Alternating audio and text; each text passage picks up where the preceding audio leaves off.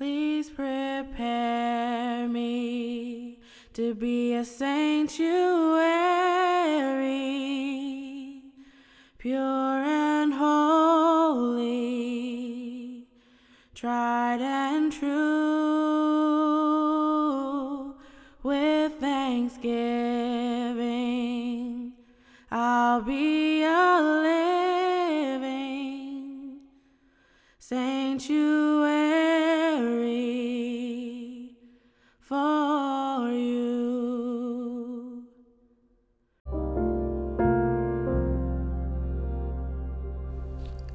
I'm Grace Bella Harmon, board certified dance movement therapist and embodied grief guide.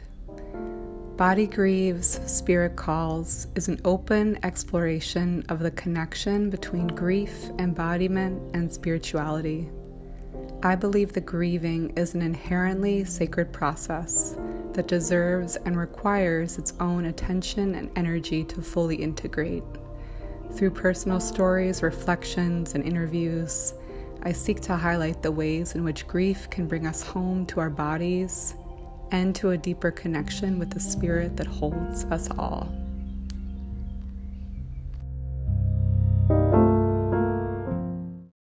Welcome back, everyone. I'm so happy to have you here on the podcast.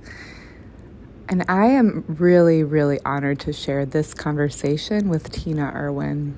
Tina is a psychic who helps the dead cross over. And I learned a lot and was fascinated by this conversation because I really had never thought about what happens to people like right after they die. I've thought a lot about sort of where our spirits go and all of that, but like what actually happens right after they die? How do they cross over into the spirit realm? And Tina helps with that. She tells some really fascinating stories about working with the dead in this way, and about how her services and her guidance and her prayer that she offers, that she shares at the end, has really helped so many people. So I really hope you get a lot out of this conversation. I think especially if you are grieving a child or grieving someone or someone's who were murdered, Tina shares that these people specifically tend to need more help transitioning. If this is you in particular, I hope this episode gives you some comfort. And I really hope you enjoy it and get a lot out of it. As always, if you would like to share what came up for you, you're welcome to message me on Instagram. I'm at Move Your Grief.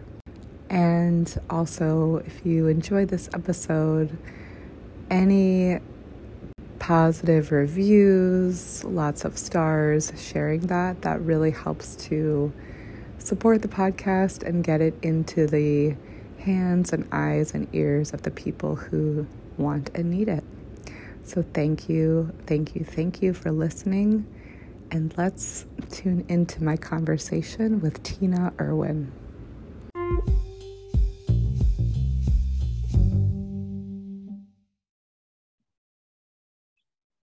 Okay, welcome to the podcast, Tina. I'm so happy to have you here.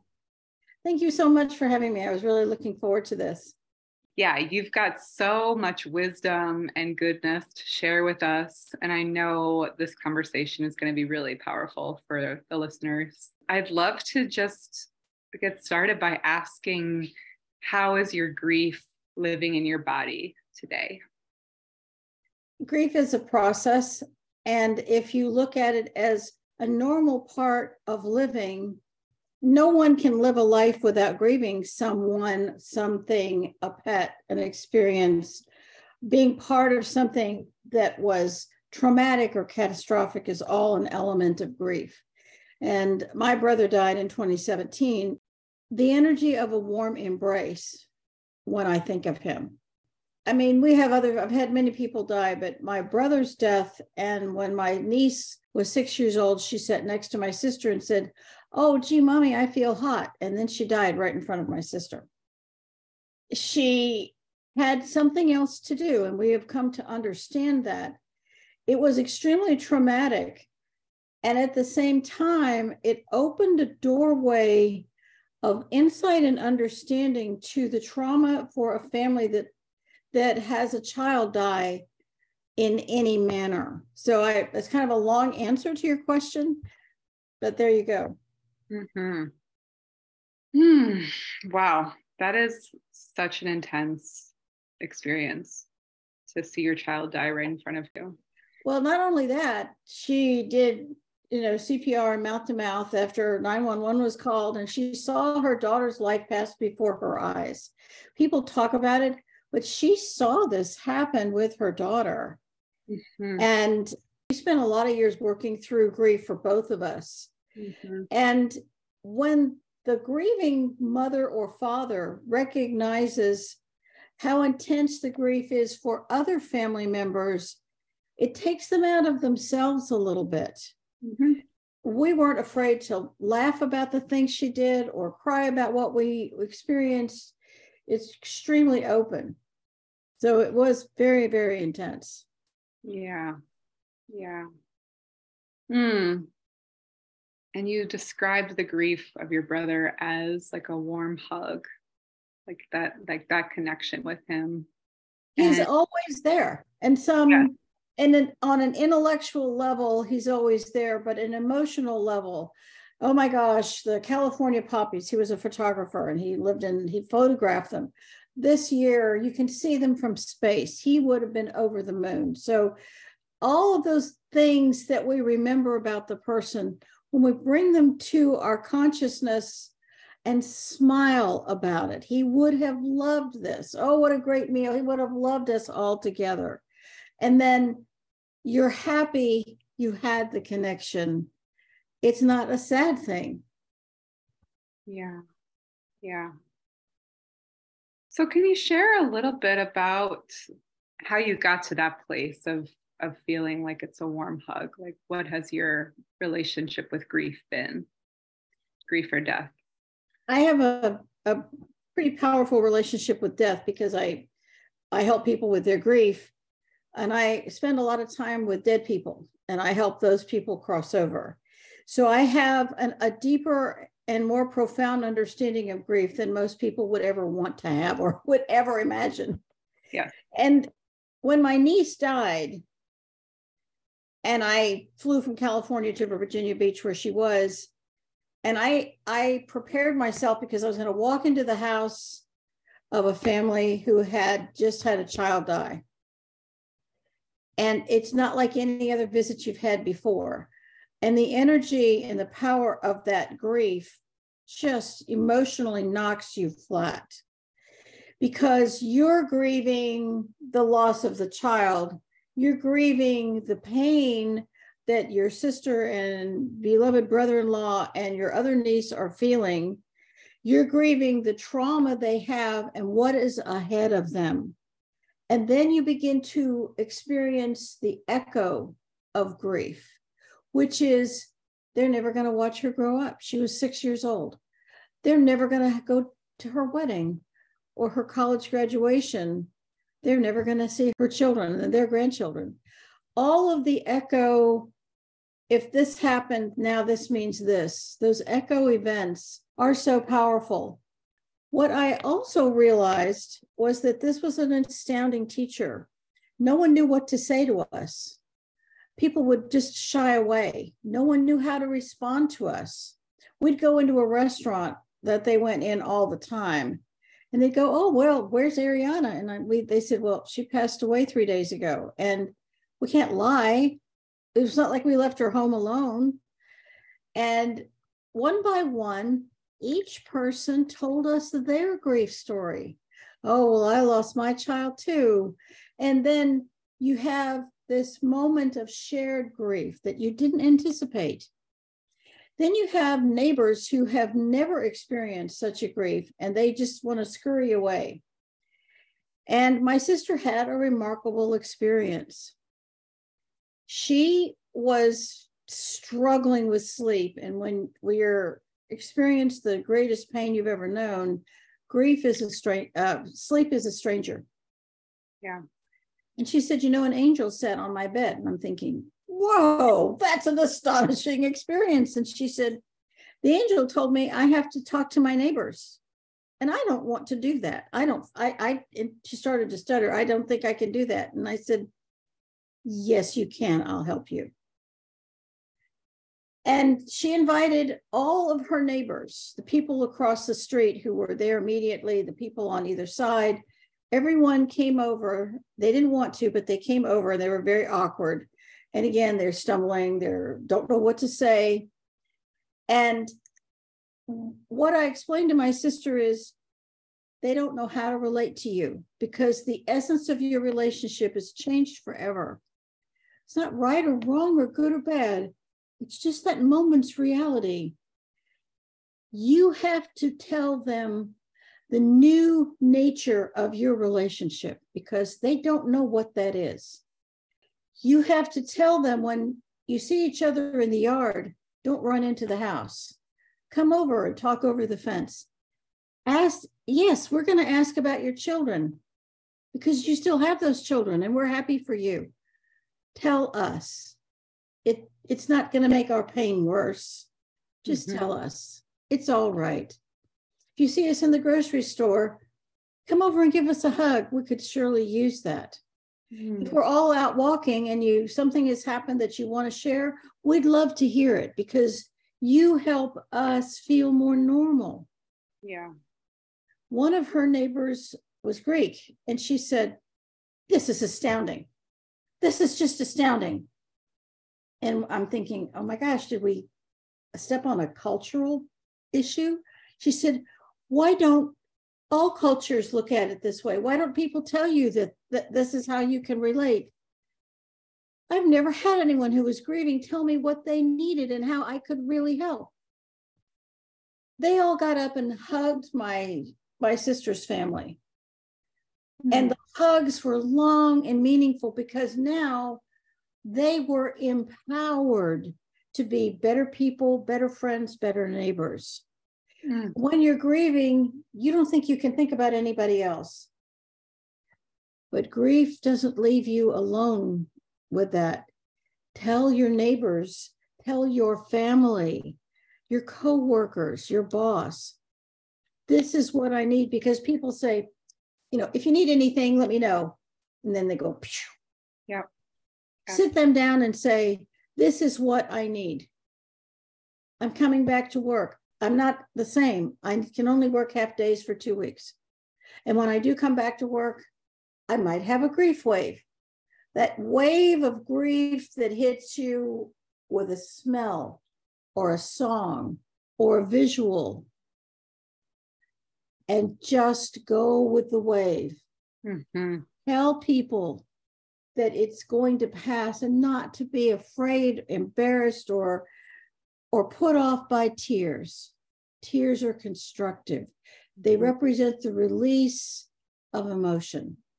And this is true if you lost a friend of mine she didn't have children and she wasn't married, but her horse died. She watched her horse die right in front of her. She had the horse for 20 years. Her grief was astounding. That was her relationship. Mm-hmm. And the unconditional love of an animal is without explanation.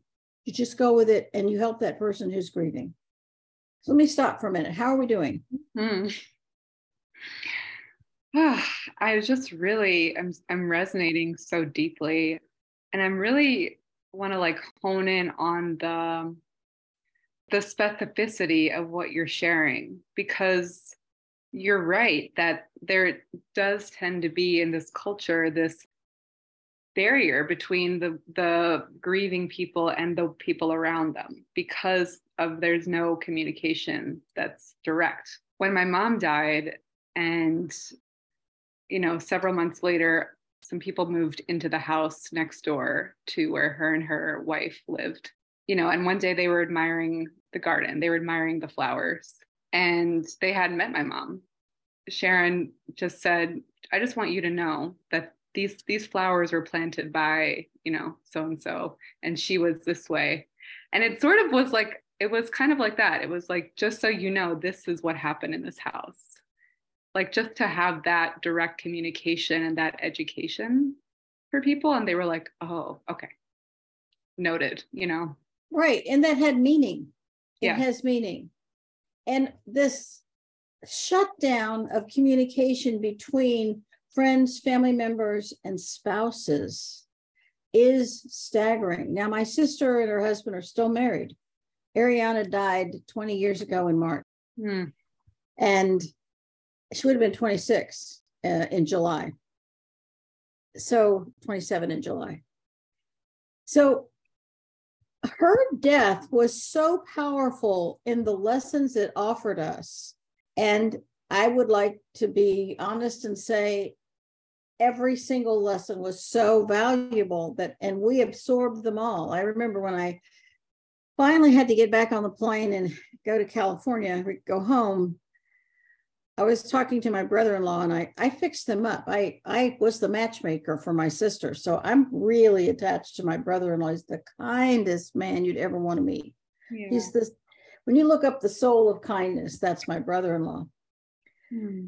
And I'm looking at the agony in his face. And I said, there's going to be a day when we are grateful for her sacrifice, her death, but it isn't today, but that day will come. Because then you will know why she died. And he looked at me with this bewildered expression. And many, many times we have been privileged to know why she died and what took place afterwards. So it was a very big deal, and I crossed her over. It was very difficult. And her grandfather met her. I opened up this doorway and she moved into the light, and her grandfather got down on one knee. And just, it was the most fabulous embrace. And that is the warm hug my sister and her husband and my niece feel whenever they think about Ariana. Mm-hmm. Mm. Wow. I'd love to hear how you cross people over, what your process is for it. And also, how did you get into this work? Well, it's not like you wake up one day and think, gee, I will be a ghost helper. Totally. I'm just going to help the dead. Totally. It just doesn't work that way. It's like, sure, it found you somehow. Yes. It's like somebody had another job for me. I just missed the memo for the application. So I've been psychic all my life. And I spent 20 years in the Navy. I retired at the commander level. And most of my crews didn't know that I was psychic, although a lot of them suspected it. I knew things that I shouldn't know when they walked in and sat down in front of me. So, and then after I retired from the Navy, it's like I became a ghost magnet. Everywhere I went, there was somebody there. And I had a weird chain of events take place. And I learned what it's like to move them into the light, because I didn't understand how that process worked. And I also didn't understand why all these mediums are talking to all these ghosts and no one is helping them. No one's helping them. See, there's got to be a better way. And I learned how to do it. Again, it was a very complicated process, but I learned how to do it. And then I started crossing them over. I mean, then it was like a door, somebody just opened the floodgates and they would come at me in droves. I had to learn how to manage that. It was very, hospitals were just really a really bad place to be for me. Then as I'm listening to the stories of the dead, what I'm finding is that everyone is grieving something. Well, the dead grieve their own death. There is this shock feeling. As an example, my brother who died was a contract negotiator for the Screen Actors Guild in Hollywood. And I got this frantic call one night, and he said, oh my gosh, a friend of mine, she's a producer for Paramount. She was sideswiped when her car broke down and she died. And I can hear her, because he was really psychic too, And he said, you have to cross her over. You have to take care of it. I'm just so upset that she's died. And I think she was in her 40s.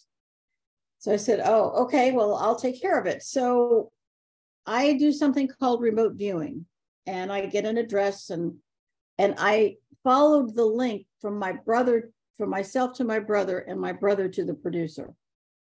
There's a very sophisticated metaphysical concept that goes with that, but we're all linked.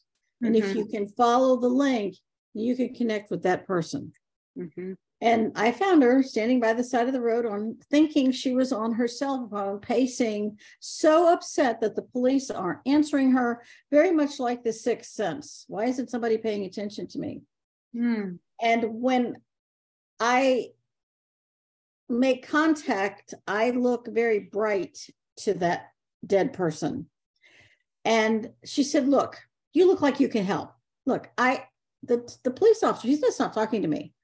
I need to get this car fixed because I need to talk to my husband, and my cell phone doesn't work.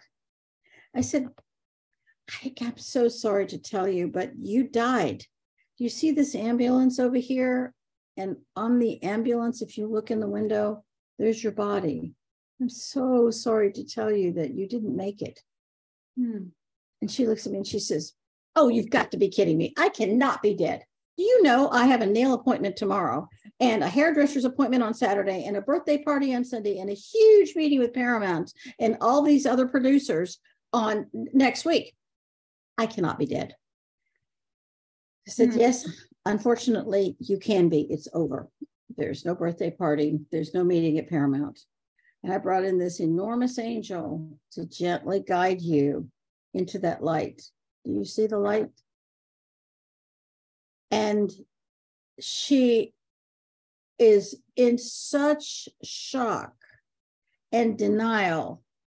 But when faced with a 7-foot angel and the embrace of this light, it takes her breath away if she had breath, but she doesn't have breath. She's dead. And he gently guides her arm and crosses her into the light. And she's just looking at him, and she looks at me, and then the scene is gone, and that's it.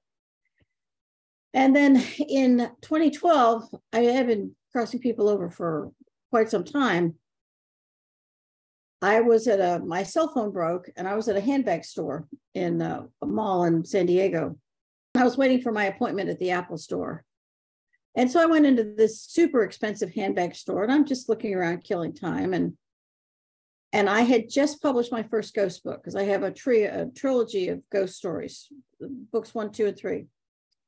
And as I'm doing that, I had a book card, and I showed it to the manager. She was so kind. And she said, oh my gosh, this store is so haunted. You have got to help us. Can you clear the store? And I said, sure. So I moved on some homeless men and 3 women who shopped till they dropped, and then they just kept shopping. And the staff could see the clothes move. They could see handbags move. It was very, very unnerving for them. So I said, let me know how you're doing. I gave her a card. She called me the next day, and she said, that worked, but I feel like we've got somebody new here. I said, all right, I'll clear that, but I'm going to write a prayer that you can use, and will you be my beta tester? And she said, oh my gosh, I would love to be able to do that. I said, fantastic. So I sat down and I wrote the Crossing Over prayer. And it doesn't matter what your faith is or isn't. It doesn't matter if you go to church. It doesn't matter if you're an atheist and you don't believe in anything. The prayer works because you're requesting assistance from the divine. And the prayer is free on GhostHelpers.com. It's also on tinaerwin.com. There's the Crossing Over Prayer Book that looks like this. It's the Crossing Over Prayer Book. It's available on Amazon. It has prayers to cross over suicide, murder, children, mass casualties, horrible accidents, plane crash victims. It's 88 prayers that cover a full range of drug overdoses, a full range of types of death. But if you don't have any of those, the Crossing Over Prayer will work as a global universal prayer. And so I gave her the prayer and she started beta testing it. And every morning when she was the manager would come in, they'd say the prayer and they'd clear the store. And it was really pretty amazing. Wow. But it didn't stop there because the manager was so thrilled with this prayer. She went home, and every time her husband, who was a resident at Scripps Hospital, came home, he'd be angry and grumpy and they would fight. And she talked to me about that. And I said, he's coming home with the dead. Just say the prayer. When he walks in the door, go into another room, quietly say the prayer and get on with your evening. He wasn't grumpy or irritable anymore in the evenings after that. It was an astounding difference. Wow. And he became a believer because he and I actually were able to have a conversation. So I've had so many people who died and they were so sad that they died. And then I have people who died who have no idea that they're dead. They're still on the battlefield. They're still at the accident site. They're still at the plane crash site.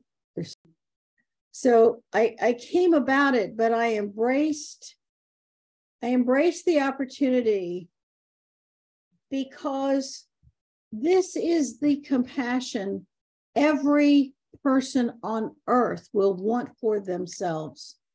Death is no respecter of position or place. Your soul is your soul is your soul. Mm-hmm. And when death comes, there is confusion because very few people tell you, what is it you're supposed to do? It's not like there's a handbook they give you. Hmm. And the hope with this is that, and I've had people use it over and over, is that it empowers family members to help someone who's died, especially suicide and murder. Because that person who took their own life is suffering on a powerful level. And when you cross them over, they don't linger around you and your other family members. That's why people think suicide is contagious, because the person who took their own life is always so sorry they did it. And they're trying to talk to you, but their frequency is now meshing with your frequency. When you cross them into the light, it's like fresh air comes into your home because you can't differentiate between your grief and theirs. And that's a subtlety that most people would never think of. They don't know that their loved one is grieving and that they can't tell the difference between whose grief they're feeling. Mm-hmm. That's one of the reasons crossing someone over is incredibly important, especially children, because I hear parents say, well, I just want to keep my daughter with me. Mm. And I'm saying, but your daughter is alone on the other side. I'm sorry, I can see her. This is your last job as her parent. Mm. And it's time to step up and do the right thing here. Mm. And I've done this with many a parent. It's not easy, but life gives you opportunities. It doesn't matter whether they're easy or not. It's what is the final outcome and what is the greatest good in each moment. Mm. Sounds like I did a sermon. I'm so sorry. No, I'm fascinated by what you're sharing.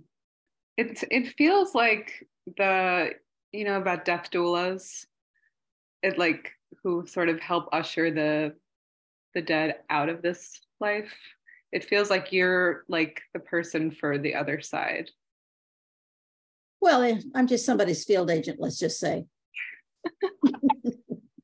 Nothing glamorous about it. You just do the work that they ask you to do.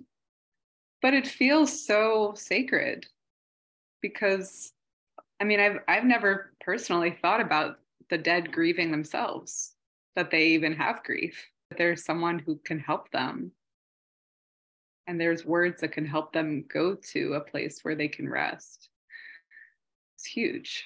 It's huge. It's so huge.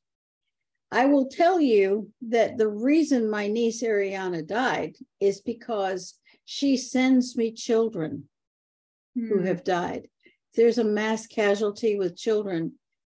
And I'll say, how did you find me? They'll say, Ariana sent me. That has happened to me over and over. And of course, I immediately share this with my sister and brother-in-law. And I said, remember when I said you will be grateful, you will appreciate this moment because of her sacrifice. She loved you. She misses you, but she's something else to do. And her life here was complete at 6 years old. Mm. And this is one of the hardest things in grief, that when someone dies at a certain age, we think they should have lived longer. They should have done more. It's unfair. But the truth is that their life was complete at the moment of death. And when you cross them over, you further this completion and you give them this element of love you cannot wrap your brain around. When they feel this light embrace them, all of the pain disappears. All of the trauma disappears. All of the fear is gone. There are people who will meet you who love you. And then you can sit down with counselors of divine wisdom, and they will go over the life just lived, not in judgment in any way, but in a way of honoring the life and all of the things you can take and learning from the life just lived. And there you can ask questions. You know, why did I have this difficult parent or this horrible boss? Or why was I a math or music prodigy? Why? They will help you understand. The opportunity for knowing and learning is explosive when you cross over. You don't just sit on a cloud. The doorways of wonder await every one of us. Hmm. How do you talk to parents about that? Because that's a pretty hard pill to swallow, that a child's time was over. So I'd love to hear sort of how you counsel people in that. I wrote the book, The Lightworker's Guide to Healing Grief. Mm-hmm. And I wrote that after Ariana died, because I knew her life was complete at 6. And I learned a lot explaining this to my sister and her husband and their daughter, Marissa. We don't all live to 100 years. Karmically, you can't talk about death and dying and living and loving without understanding the nature of karma in itself. That'd be another whole show. But sometimes a soul has a mission, and it is to live maybe for a few brief moments. You die at birth, and the echo effect of your death is a karmic lesson for your family to grow, to heal, to learn from this. When you can understand that, then this person's passing, you have the ability to look at their passing with new eyes, with a fresh perspective. Yes, her life was complete at 6 years old. Betty White's life was complete at 99. She didn't need 100. She needed 99. That was it. And when that is done, you leave. And lamenting they should have, or parents shouldn't live beyond their children, doesn't work that way. Mm. You have the experience of a death, and you have an experience of a life. Even though it feels like someone slicing your heart into 1,000 pieces, and I know what that feels like, it is an opportunity to grow from it. And when you cross them over, you are empowered. Because I hear people every day say, I'm so helpless. I feel so helpless. There's nothing I can do. You're not helpless. There are things you can do. I'll give you an example. I had a lady in North Dakota contact me because her 17-year-old son took his own life. And she wanted to talk to me about the Crossing Over Prayer. It's called the Compassion Prayer for Suicide. People who take their own life are deserving of enormous compassion, and they are not punished. Let me assure you, they are not. I hate that. They've never been punished. Yeah. And so she said, I used the Crossing Over Prayer, and I crossed him over myself. And I can't begin to explain to you how meaningful that was for me. And I say that prayer every night, and I feel this gratitude come for me. And it's really helped my grieving process. But I want something more from you. I want you to write a prayer for me that I can use to say every night to help him in the heaven world. I'm a parent. I don't want to stop the connection, but I respected he needed to cross over. Can you help me? Mm-hmm. And there is a prayer in the Crossing Over Prayer Book for after the soul has crossed over, what can you say that helps them in the heaven world? Mm-hmm. And that is also, there's also a prayer very similar to that for a loved one who's murdered. And I used to speak to parents of murdered children. Yeah, I was going to ask that. That's a really tough group, let me tell you. Yeah, yeah. And you don't ever want to say, I know how you feel, because you don't ever want to know how they feel. Yeah. But there was a very interesting moment when I spoke to them, one of the times I spoke to them. And I asked them, as hard as this question is for me to ask you, I want you to think about this honestly. Did your son, because everyone in the room lost a son except one dad lost a daughter.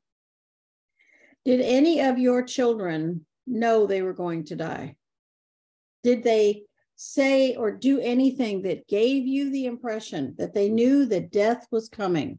This goes back to their time on earth was complete at the moment of their death, even if our hearts are breaking. Mm-hmm. And I just waited for a moment. I just let the silence live there. And one by one, the hands went up. I was astonished. I would say 75% of the room, the hands went up. And I said, would you be comfortable sharing it? And they said, yes, my son told me 3 days before he died that if he died, this is how he wanted to be buried. And this is what he wanted me to do with his things. Another woman said, my husband was murdered in a drug thing gone bad. And he told me that if he died, because of how he was living, that this is what he wanted to have happen. And this was over and over and over. And I said, what I'm telling you doesn't make your grief any less, but understanding that these people knew death was coming and they were only going to be here a short time. They could feel it. They knew. They couldn't make it any easier for you, but their life was complete at the moment of death. And there was this feeling, it's just, you could feel it sort of echo through the room as that concept began to sink in. Because no one ever brings this up. Mm-mm. Do people know that death is coming? Mm-mm. And the answer is an astounding number of times. They can feel it. Ariana had to have known something. She kept telling me there was somebody with her. And I remote viewed till I thought madness would set in. And I wasn't allowed to see that she had a huge angel with her so that at the moment of death, she wouldn't be alone. Mm-hmm. So that I'm not sure I answered your question, but does that help? Yeah, I'm thinking about how much most recently in Nashville, but just how many school shootings there have been in this country. Yeah, just kind of letting that sit in. Like, how does this come into play when in that kind of death, when it was completely random? And yeah, just would love to hear your thoughts on that. Mass death. It could be from a train wreck, could be from a plane wreck, where you have a group death where you'll lose an entire family, where you have a classroom where this happens. Mm-hmm. We don't know why that person did what he or she did.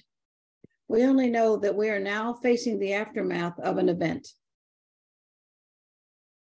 And when we face that,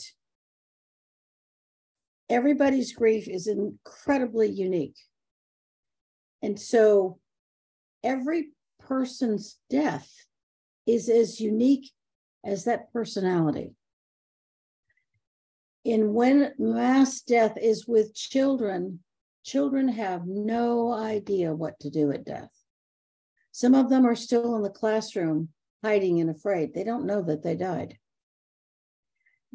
If someone were to take the Crossing Over Prayer and stand on the school grounds in the room and simply cross them over, it makes a huge difference because you have the predecessor energy of murder and a location.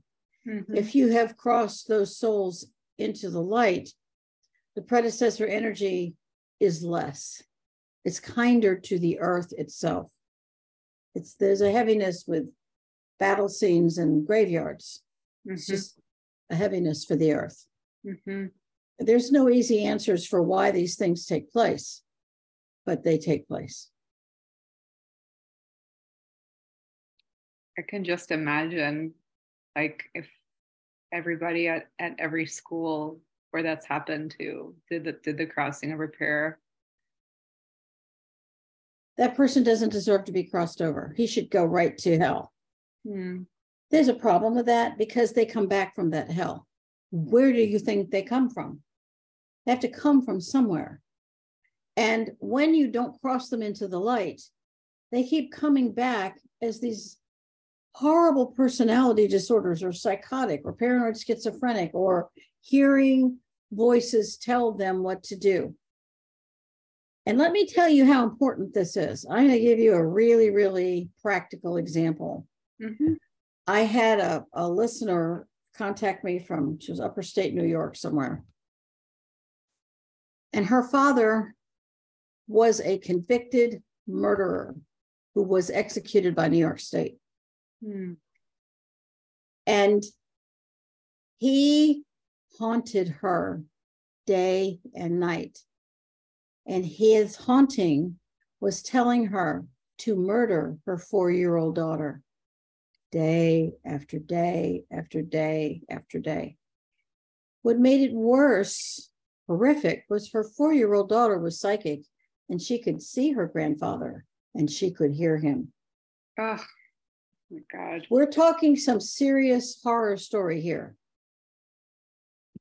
So she said, "Can you do it for me?" And I said, "Oh, of course, but that's not the point. If you do this, then you will have taken your power back from him. You will have sent him to a place commensurate with his spiritual frequency,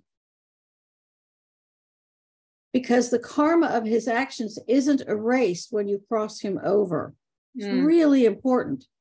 Somebody's really, really done horrible things. It's not like crossing them over is this great reward. Crossing them over helps the living, and up because they're not only haunting the living, they're haunting any of the people that they murdered. Mm-hmm.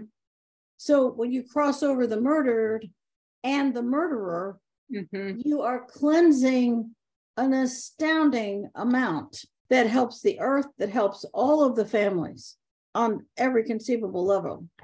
And I said, "You're going to feel something when he isn't there anymore. And if this isn't successful, call me back. I will help you." Mm-hmm. She said, "Okay, I'll try it." So I waited a couple of days and I got a phone call and she said, "You're not going to believe this, but it worked. I could see this flash and he was gone." And then my daughter, who was sitting there watching this, said, "Mommy, the bad man is gone now." She had validation and she took her power back from someone who had terrified her all her life. And even in his death, he was terrifying her. This is the power of crossing someone over so that these people reincarnate. They know that serial killers start out at the age of 3 or 4, mutilating animals and pulling the wings off insects and doing horrible things. Some parents are terrified of their 4-year-old. Mm-hmm. We know these things happen. But if that soul is crossed over, they might spend a very long time on the other side in the heaven world. And karmically, where they reincarnate from and their reincarnation cycle will be very different. This time they may not be a murderer. Mm-hmm. I'm really struck by, throughout this conversation, you've used the word echo a lot, like the echoes of grief, the echoes of death. And to me, it feels like a really helpful word, because that is very much how I think many of us experience grief and death, that it just keeps sort of reverberating. And I wondered if you could speak to that more, maybe in like a metaphysical sense. The echo of death. No one dies in a vacuum. There are many stories of police officers who have found a young girl. She was a Jane Doe. They never knew who she was. Or this was especially true of babies. And I think every police department and big cities have had this. And there was something about the energy of this death of this child that struck this hardened police officer, reduced him to tears, and he paid for that child's funeral, and he would visit her grave so she wasn't alone. It changed him. Her death had a purpose. So when you look at the echo of death and you look for the reason the person died, you learned something. Your life changed. You had to grow up. You had to learn how to handle things you never dreamed you'd have to handle. You had to face your greatest fears. You had to change. You had to be different. The echo of death can be an understanding of the reason that person left you at this time. Another example, I had a client who was divorcing her husband because he was a video game addict, and she was trying to understand her life, and we did several past life regressions.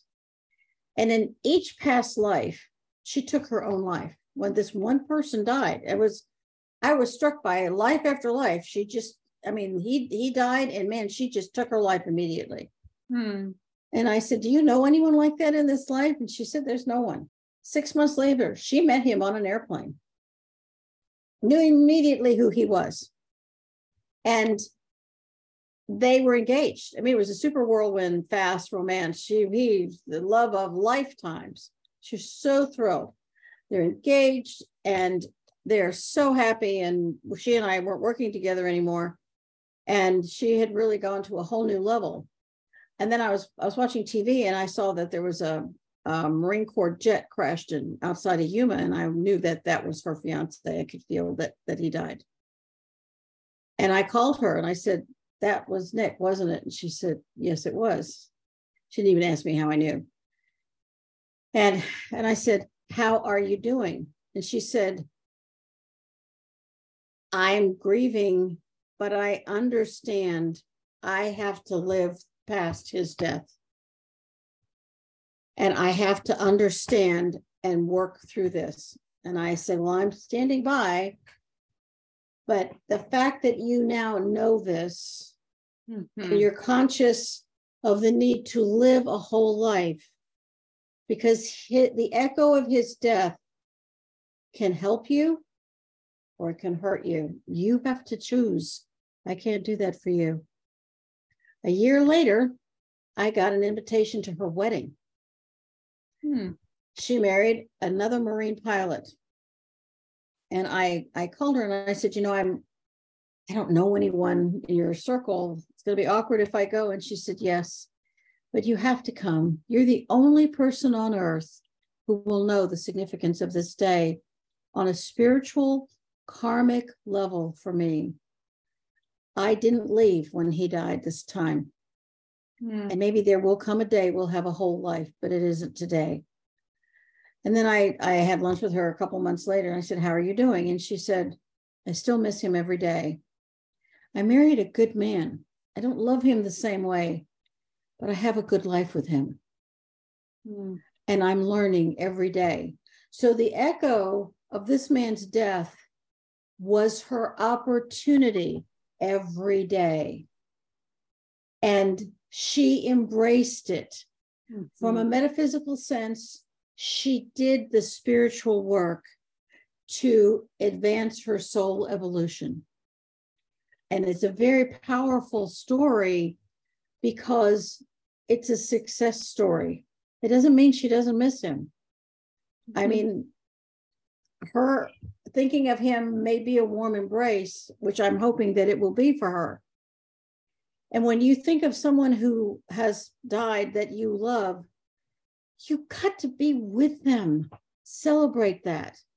Mm. You got to love them with all of your heart, celebrate that.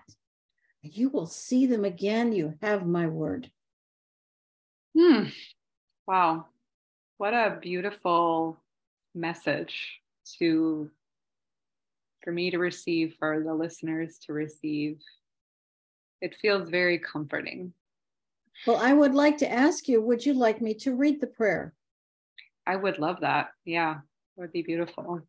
Okay, here we go. This is the Crossing Over Prayer. Dearest Lord above, I humbly request that you take any and all souls who have found my divine light of service into the heaven world right now. I ask that an angel wrap each soul in a blanket of healing light right now.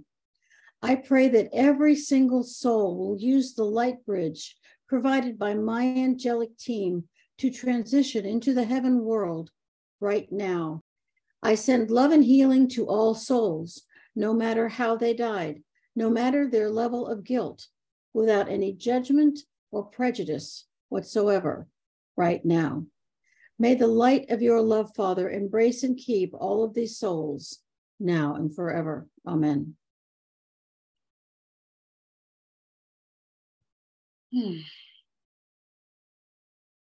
Beautiful. Thank you. It just felt like a little reverberation, a little echo. A little echo, yes. My body as you read that. Is there anything else that you would like to share about your work, your journey, or any honey on the heart that you can offer to anybody who might be listening? I love what I do. Service to the living and the dead is an honor and a privilege. And when anyone chooses to step up, and it takes a little courage sometimes because some people are a little intimidated by the concept. Mm-hmm. But when you do, you grow. All the parts of you grow. And all the cells in your body are filled with the light of the divine. This will be the compassion you will want for yourself. And the prayer is free on GhostHelpers.com, as are several others. If you want an audio version, the Crossing Over Prayer Book is an audio book, a Kindle book, and print on demand. And a lot of people who are intimidated by saying it, just pray it. Just play the audio book, and it takes care of it. There are also videos of me saying the prayer on Ghost Helpers. And for people with psychic children who hear and see the dead, this prayer is a godsend for you. Yeah. You will teach your children the beauty and power of service. And for all of you listening who take this to heart, you have my sincerest gratitude. And Grace, thank you so much for having me. It's been wonderful. Thank you so much, Tina, for your time and your wisdom and your presence. It's been a real joy and a real privilege talking to you today. Thank you so much. Thank you, dear listener, for going on this journey with me. Much gratitude to Beautiful Chorus and Naomi Westwater for the beautiful opening and closing music. If you resonate with this podcast, you can show your appreciation by leaving a generous review and by sharing it with your communities. You can also join my Grief Village community on Patreon, where we have twice monthly Move Your Grief circles, a monthly Q&A, and an ever-growing collection of meditations, practices, and other resources. Details to join, as well as more information about my work, are in the show notes. Thank you for your support. Until next time, have a soulful day.